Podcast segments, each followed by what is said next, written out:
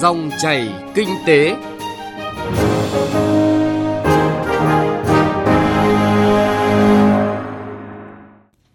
Xin chào quý vị và các bạn.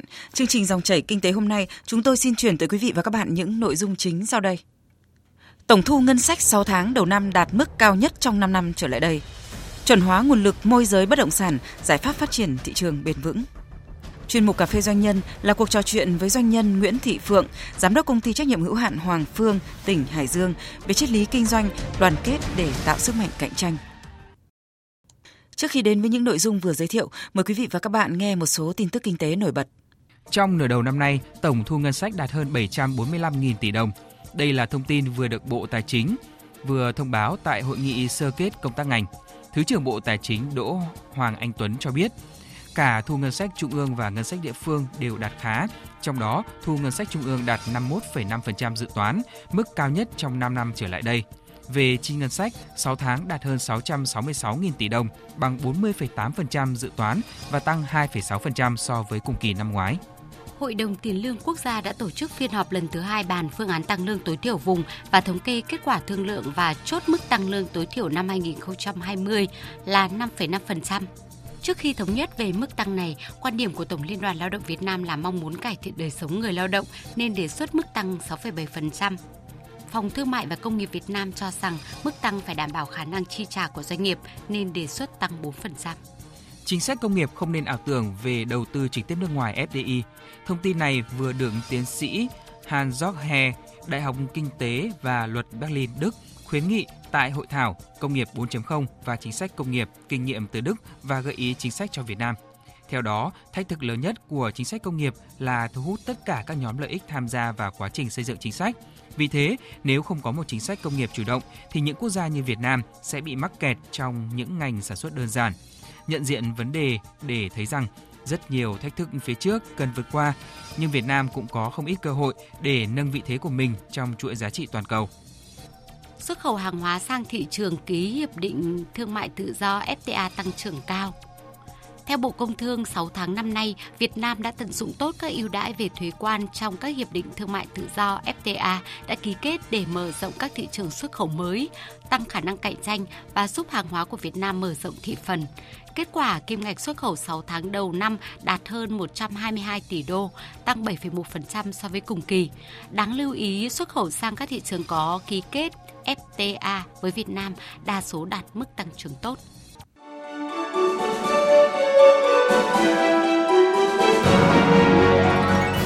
Dòng chảy kinh tế, dòng chảy cuộc sống.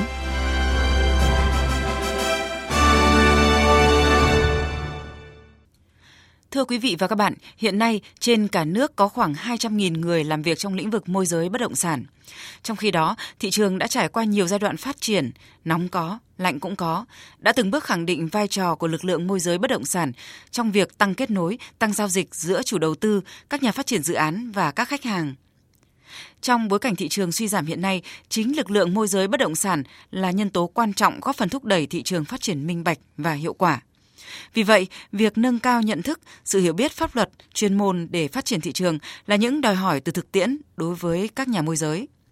Chương trình Dòng chảy kinh tế hôm nay, phóng viên Hà Nho chuyển tới quý vị và các bạn phân tích chuẩn hóa nguồn nhân lực môi giới bất động sản, giải pháp phát triển thị trường bền vững. Nhìn vào con số hơn 80% giao dịch bất động sản trên thị trường được thực hiện thông qua các nhà môi giới bất động sản trong 2 năm qua là con số khá ấn tượng. Điều này cũng khẳng định sự đóng góp của đội ngũ này đối với thanh khoản toàn thị trường bất động sản là rất lớn. Tuy vậy, chất lượng nguồn nhân lực cần được cải thiện như thế nào để tương xứng với vai trò của lực lượng này trong kết nối các giao dịch trên thị trường một lần nữa được đặt ra tại các diễn đàn trong nước và quốc tế. Bản chất của sự phát triển bất cứ nguồn nhân lực nào trong xã hội cũng bắt đầu từ việc nhận thức về vai trò, thách thức và khả năng trao dồi kiến thức chuyên môn, từ đó chuẩn hóa chất lượng nguồn nhân lực và mang tới hiệu quả chung cho toàn thị trường. Vậy cần đặt ra yêu cầu như thế nào đối với việc đào tạo và chuẩn hóa nguồn nhân lực cho lĩnh vực này ở các quốc gia đang phát triển như Việt Nam? Trả lời được câu hỏi này nghĩa là Việt Nam đã dần xác định hướng đi để phát triển thị trường bất động sản Việt Nam hiện nay ngày một chuyên nghiệp và hội nhập trong tương lai. Đây vừa là giải pháp, vừa là nhận định của bà Liễu Nguyễn, đại sứ của Hiệp hội Bất động sản Hoa Kỳ tại Việt Nam tại một diễn đàn thị trường bất động sản mới diễn ra tại thành phố Hồ Chí Minh thì người ta đã có một cái quy luật đạo đức nghề nghiệp. Từ 1913 đến ngày hôm nay, mỗi một năm người ta ngồi xuống có cần điều chỉnh gì không? Và cái lúc đó người ta điều chỉnh cho nó phù hợp. Cái điều đó nó rất là quan trọng. Và tôi nghĩ ở với Việt Nam mình, để mà bắt đầu một cái đó rất là khó. Cũng như là những cái nước nào đấy mà người ta mới bắt đầu vào trong cái nghề này, thành ra tôi nghĩ là chắc chắn là khó. Nhưng cái gì cũng vậy, người Việt Nam mình cũng có câu người ta bảo là vạn sự khởi đầu nan nếu mà nói cái kiến thức về bất động sản thì Việt Nam mình bây giờ có nhiều người làm môi giới chưa có. Thì cái điều đó nó không cho cái người tiêu dùng có một cái tin tưởng về cái người làm môi giới. Thì bây giờ làm sao để mình thay đổi Vạn sự khởi đầu nan là thông điệp các chuyên gia nước ngoài và trong nước đưa ra để phân tích về quá trình xây dựng và phát triển một lực lượng nhân lực cho bất cứ một ngành nghề, lĩnh vực nào. Trong khi đó ở Việt Nam, thị trường bất động sản có thời gian 10 năm qua phát triển quá nóng. Lực lượng môi giới tham gia lĩnh vực này khá cao nhưng tỷ lệ được đào tạo bài bản khá thấp là một hạn chế lớn. Do vậy, để đạt được mục tiêu thị trường phát triển chuyên nghiệp, cách đi cơ bản nhất cũng chính từ việc chuẩn hóa chất lượng đào tạo cho đội ngũ này. Ông Nguyễn Trần Nam, Chủ tịch Hiệp hội Bất động sản Việt Nam cho rằng Tới nay, sau thời gian phát triển nóng, thị trường dần đi vào ổn định hơn từ chính sự chú trọng của đội ngũ môi giới trong việc nâng cao chất lượng các giao dịch. Kinh nghiệm của các nhà phát triển thị trường nước ngoài là hướng tới sự chuyên nghiệp, nghĩa là có cả môi giới cho bên mua và bên bán. Từ thực tế trên thị trường, các chủ đầu tư cần dựa vào lực lượng môi giới vì đây chính là những người bán hàng chuyên nghiệp nhất. Giáo sư Đặng Hùng Võ phân tích từ thực tế thì đòi hỏi cái nghiệp vụ của môi giới rất khắt khe, rất cao. Nó phải là tổng hợp cả pháp luật, cả quy hoạch, cả phong thủy.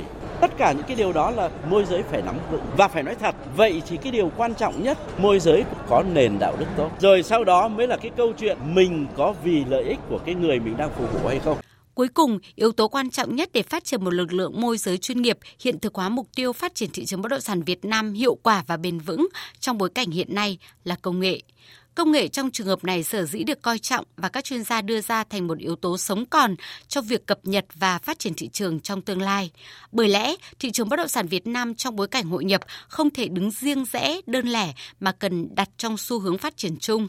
Đại diện các chuyên gia thị trường trong lĩnh vực này, ông Nguyễn Quốc Anh, Phó Tổng Giám đốc Công ty Cổ phần Đầu tư và Công nghệ Đại Việt cho rằng tất cả các giao dịch bất động sản nên qua môi giới. Mục tiêu quan trọng nhất của thị trường tóm tóm lại là phải bán được hàng. Và rõ ràng mà khi mà chúng ta đảm bảo rằng là môi giới họ đủ tự minh bạch, đủ cái trình độ và khả năng thông qua cái việc đào tạo thì cái việc bán hàng nó càng ngày càng tốt hơn. Chủ đầu tư luôn chuyển dòng tiền tốt hơn và họ hoàn toàn có thể đầu tư sang các dự án khác cần nhắc lại con số thực tế khoảng hơn 200.000 người đang hoạt động trong lĩnh vực môi giới bất động sản này để thấy rằng việc tiếp tục chuẩn hóa chuyên môn, đạo đức nghề nghiệp cần chú trọng hoàn thiện.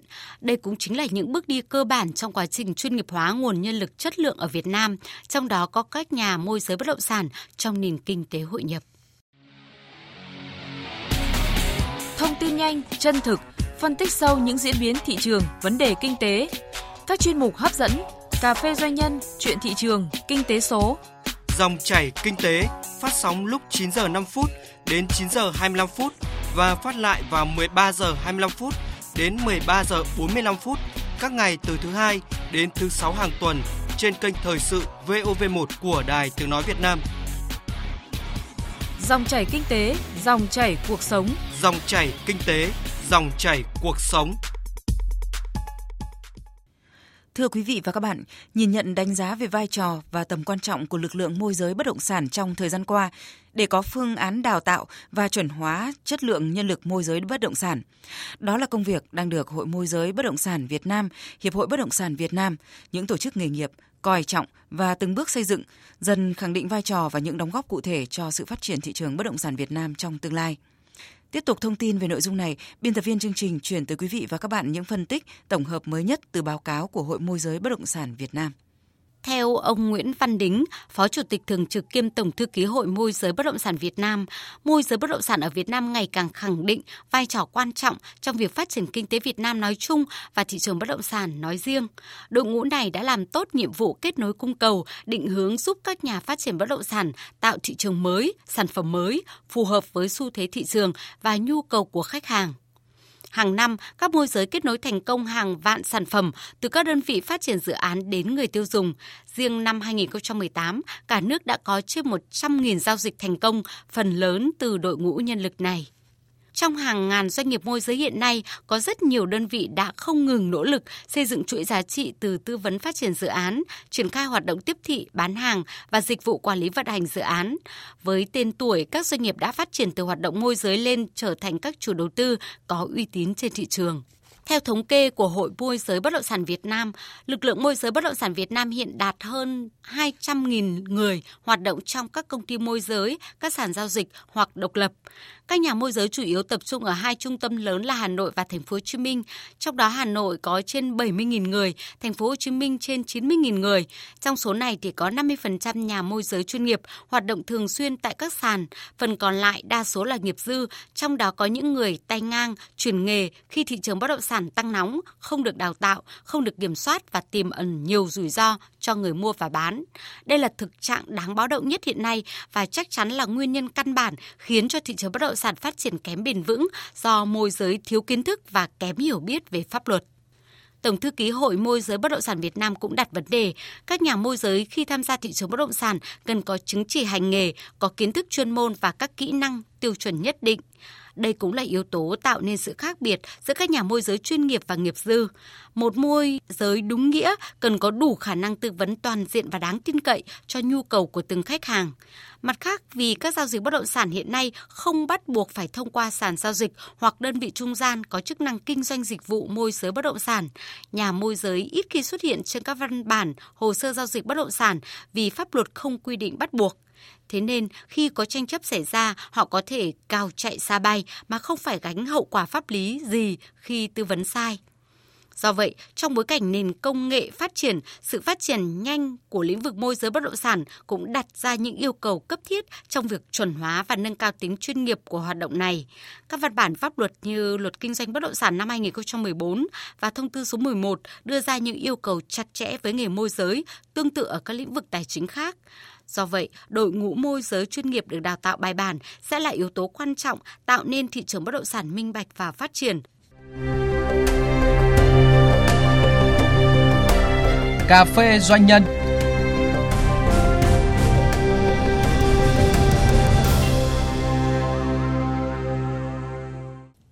Thưa quý vị và các bạn, câu chuyện cà phê doanh nhân tuần này là về một nữ doanh nhân với lời nói chân chất, giản dị, xuất phát từ niềm mong mỏi gìn giữ nghề truyền thống của gia đình và của tỉnh Hải Dương, nghề thêu gen. Tới nay, nữ doanh nhân này đã làm chủ một doanh nghiệp được thành lập 15 năm. Bà cũng là người tích cực cùng Hiệp hội Doanh nghiệp tỉnh và các nữ doanh nhân khác chủ động tìm kiếm các đối tác, tham gia ký kết các hợp đồng xuất khẩu đơn hàng với khát khao tạo nhiều công an việc làm cho người dân địa phương – đó là doanh nhân Nguyễn Thị Phượng, giám đốc công ty trách nhiệm hữu hạn Hoàng Phương, phó chủ tịch Hiệp hội Doanh nghiệp tỉnh Hải Dương, với thông điệp đoàn kết để tạo sức mạnh cạnh tranh trong phát triển và hội nhập. Mời quý vị và các bạn cùng nghe cuộc trò chuyện.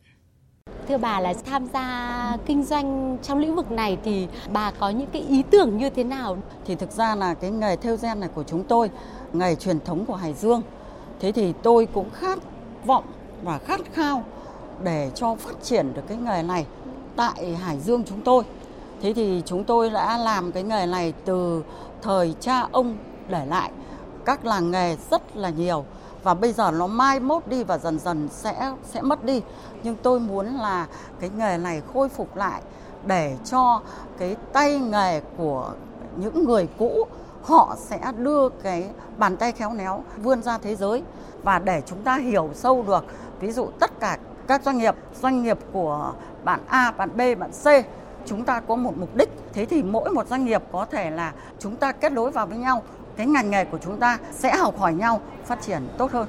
Trong cái quá trình phát triển và kết nối như vậy thì cái tâm tư của các cái doanh nghiệp đặc biệt là các cái nữ doanh nhân trong cái việc là kết nối để cùng phát triển thì có cái chung một cái chí hướng cái mục tiêu như thế nào? Chị em cũng muốn là làm sao mỗi người có một lý tưởng để học hỏi nhau, để cùng nhau phát triển. Ví dụ như là tôi có ngành nghề thêu này ờ, bạn có ngành nghề ờ, mình mỹ nghệ về gỗ này, hoặc là ờ, bạn có về ngành nghề về thủy sản này, bạn có nhà hàng này, thì chúng tôi sẽ kết nối vào để cho chúng tôi, mỗi người trong hiệp hội doanh nghiệp tỉnh sẽ chia sẻ với nhau, để sẽ hiểu nhau là mình kinh doanh cái gì, để chúng ta sẽ kết nối và tạo được một sân chơi lành mạnh hơn và chúng tôi sẽ học hỏi nhau được để phát triển tốt hơn. Thế thì từ chủ một doanh nghiệp như bà thì hiện nay cái sự kết nối ạ và so sánh ví dụ như năm 2019 và những năm tiếp theo thì cái sự lớn mạnh của hiệp hội cũng như là các cái doanh nhân tham gia hiệp hội như thế nào rồi ạ?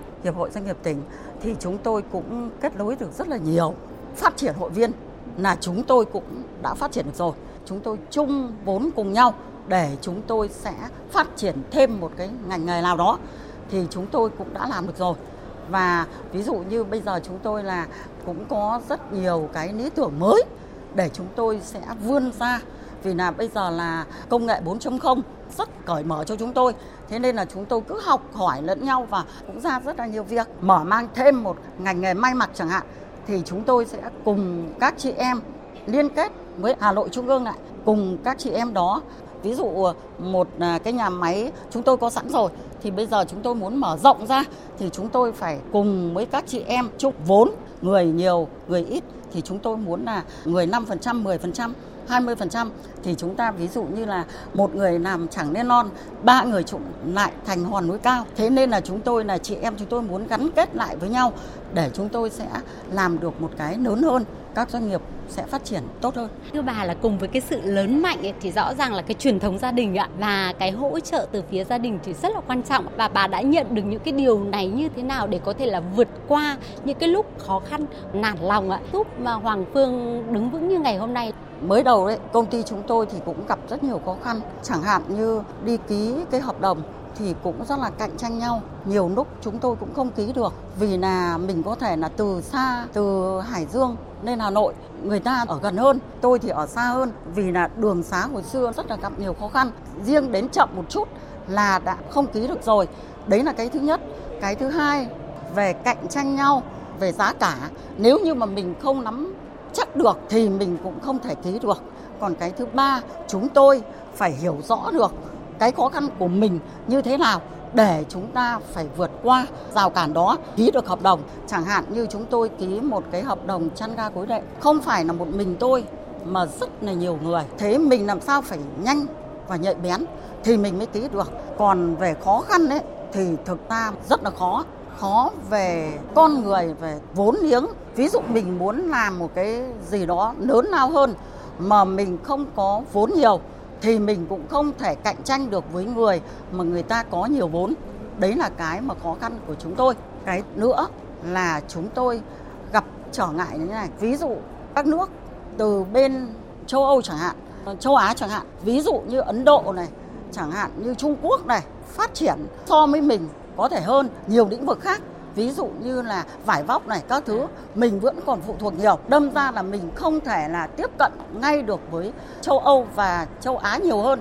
Ví dụ khách hàng là muốn là mình phải có vải này trực tiếp này nhưng mà mình thì cũng chưa. Trong quá trình làm doanh nhân như thế thì cái điều gì ạ? Hoặc cái việc làm nào mà bà cảm thấy ý nghĩa nhất? Công ty chúng tôi ấy, ví dụ như là kể cả tôi uh, nhiều lúc cũng uh, chăn trở lắm bởi vì là cái sự cái ngành nghề theo gen của chúng tôi mà tại sao lại uh, bây giờ không được phát huy như thế phát triển lên thì tôi cũng đau đáu trong lòng là bây giờ muốn là nghề theo phát triển hơn.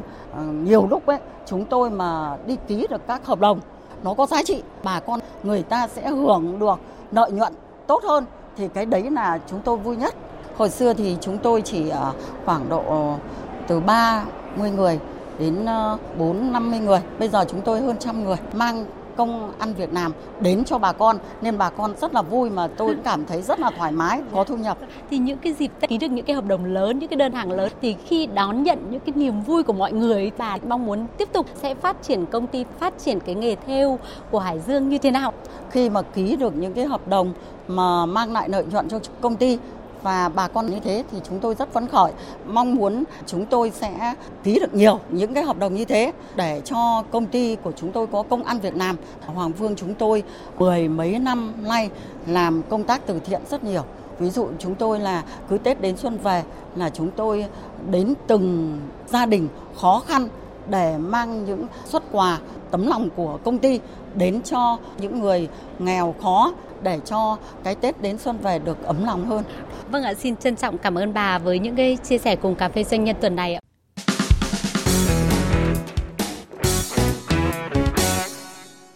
Quý vị và các bạn vừa nghe những trải lòng của doanh nhân Nguyễn Thị Phượng, giám đốc công ty trách nhiệm hữu hạn Hoàng Phương trong cà phê doanh nhân. Chuyên mục này cũng đã kết thúc chương trình dòng chảy kinh tế hôm nay. Cảm ơn quý vị và các bạn đã chú ý lắng nghe.